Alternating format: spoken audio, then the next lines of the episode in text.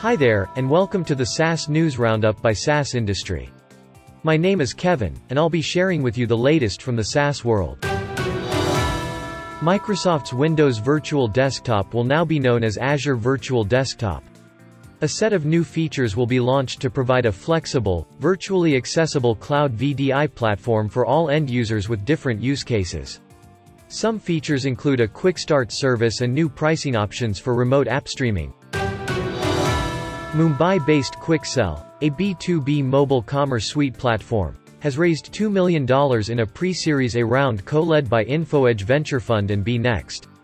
The proceeds raised shall be used to scale its business, expand its team, and enhance its product features. Bengaluru-based payments and banking technology company Cashfree has announced its new investor, State Bank of India, who has invested an undisclosed amount in Cashfree. The investment reinforces their shared vision of promoting digital modes of payments, Cashfree's statement to the press read. The proceeds would be utilized on Cashfree's growth strategy to improve customer experience and product innovation. As per Crunchbase, Cashfree has raised $40.9 million so far, and the latest funding comes from SBI in a debt financing round. Preceding it is the $35.3 million Series B funding raised from Apis Partners. Trulioo, a Canada-based online verification company, has announced that it has raised $394 million in a Series D funding round led by TCV, a venture capital firm.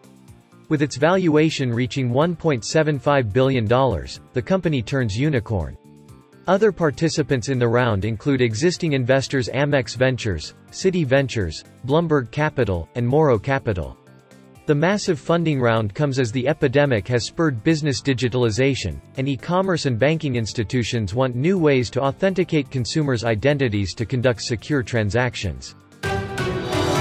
Lightspeed, a provider of point-of-sale and e-commerce solutions for shops and restaurateurs, has announced its intention to purchase Shopify rival Ecwid and NuORDER.